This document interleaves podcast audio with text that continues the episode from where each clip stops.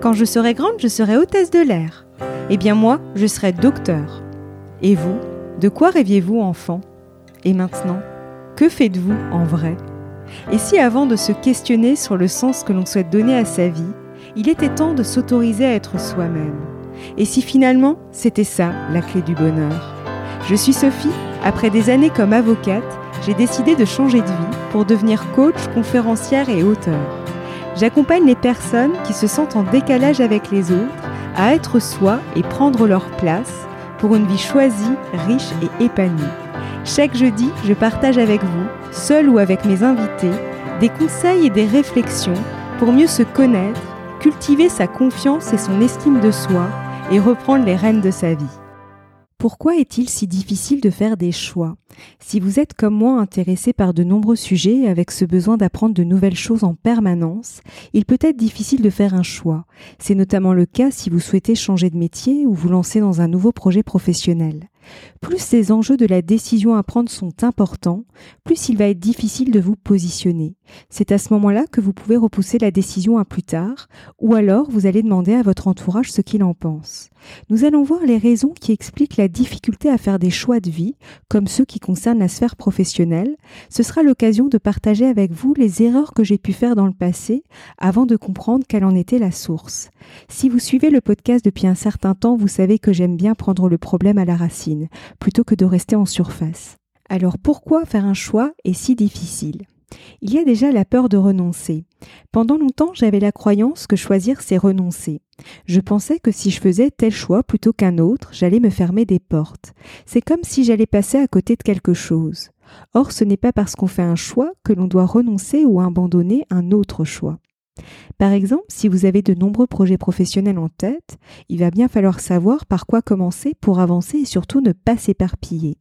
Cela ne signifie pas que vous renoncez à l'un de vos projets, mais plutôt que vous les priorisez. C'est pourquoi j'ai fait évoluer ma croyance en me disant que choisir, c'est prioriser. De plus, rien n'est gravé dans le marbre. C'est important de le garder à l'esprit. Lorsqu'on est multipotentiel, on passe rapidement d'un sujet à l'autre. Nos choix peuvent donc changer et évoluer avec le temps. C'est normal. Ensuite, il y a la peur de se tromper dans ses choix. C'est pourquoi on préfère parfois ne pas choisir par peur de se tromper. Il est vrai que nous vivons dans une société qui valorise la réussite, même si les choses évoluent, on parle très peu des échecs et encore moins des apprentissages que l'on a pu en tirer. Par exemple, lorsque les personnes parlent de leur changement de vie, on voit souvent le résultat final. Même si on se doute que la transition n'a pas dû être toujours facile, on en parle très peu. Et donc cette peur de se tromper peut conduire à ne pas choisir, et donc à rester dans l'inaction. Paradoxalement, si l'on souhaite changer une situation qui ne nous convient pas, il va bien falloir faire un choix à un moment donné pour avancer. À côté de la peur de se tromper, il y a aussi la peur de réussir, qui aboutit exactement au même résultat. En effet, on peut craindre la réussite sans même nous en rendre compte. Si on creuse un peu, cette peur cache souvent la peur du changement. En effet, si on réussit, les choses ne seront plus comme avant. Or, c'est rassurant de rester dans ce qu'on connaît, alors même qu'on souhaite changer une situation qui ne nous convient plus. C'est tout le paradoxe de l'être humain. Et si on creuse encore un peu plus, on peut se rendre compte qu'on peut avoir peur de ne pas réaliser ce qui suivra, ou endosser les responsabilités qu'induit la réussite.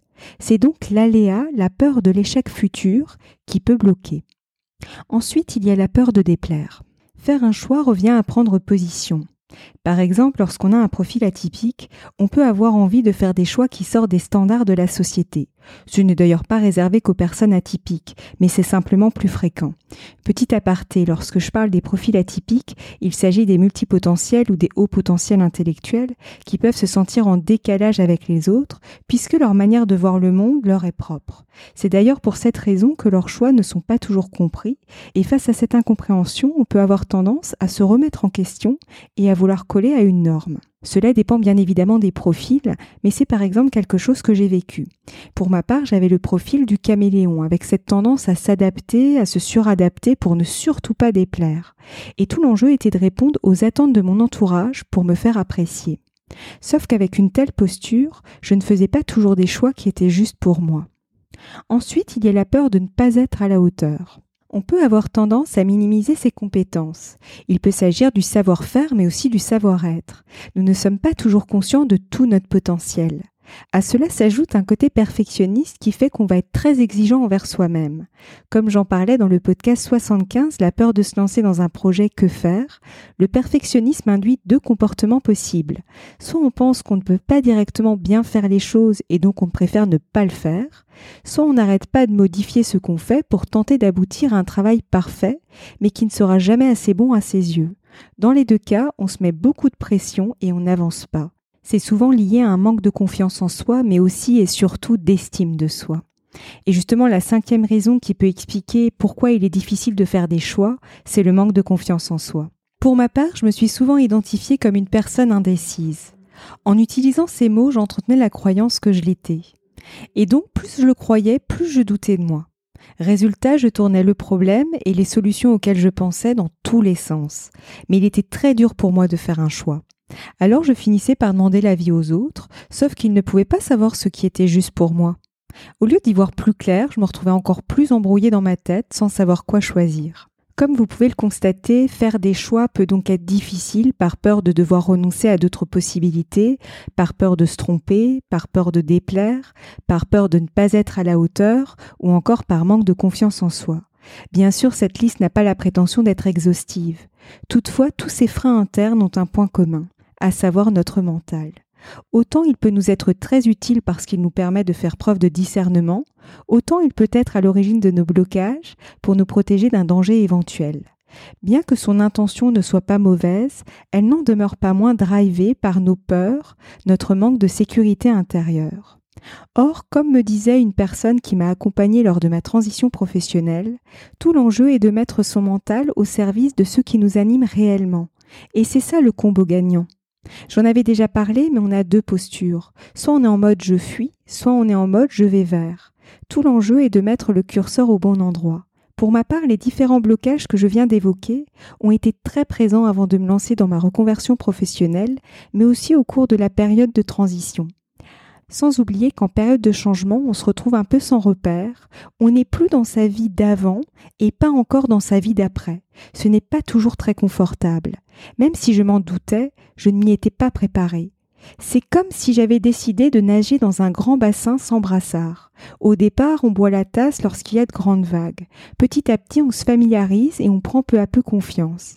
C'est d'ailleurs pour ça que j'ai créé ma propre méthode qui allie du mentoring, du coaching et de la médiation pour vous aider à faire des choix professionnels qui vous correspondent vraiment et avoir des outils pour avancer sereinement durant cette période transitoire. Elle est finalement le fruit des apprentissages que j'ai faits ces dernières années. En effet, j'ai fait quelques erreurs qui, même si elles m'ont permis de progresser, elles m'ont fait perdre du temps.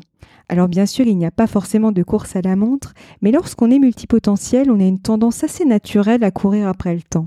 Alors parmi ces erreurs que j'ai pu faire, je vais vous en citer quelques-unes, sachant que je répète, même si je parle d'erreurs, en réalité j'en ai tiré des apprentissages, mais à l'instant T, je les ai vécus comme des erreurs. Alors déjà, il y avait le fait de ne pas faire de choix. J'ai longtemps été tétanisée à l'idée de faire un choix professionnel pour me laisser le maximum de portes ouvertes.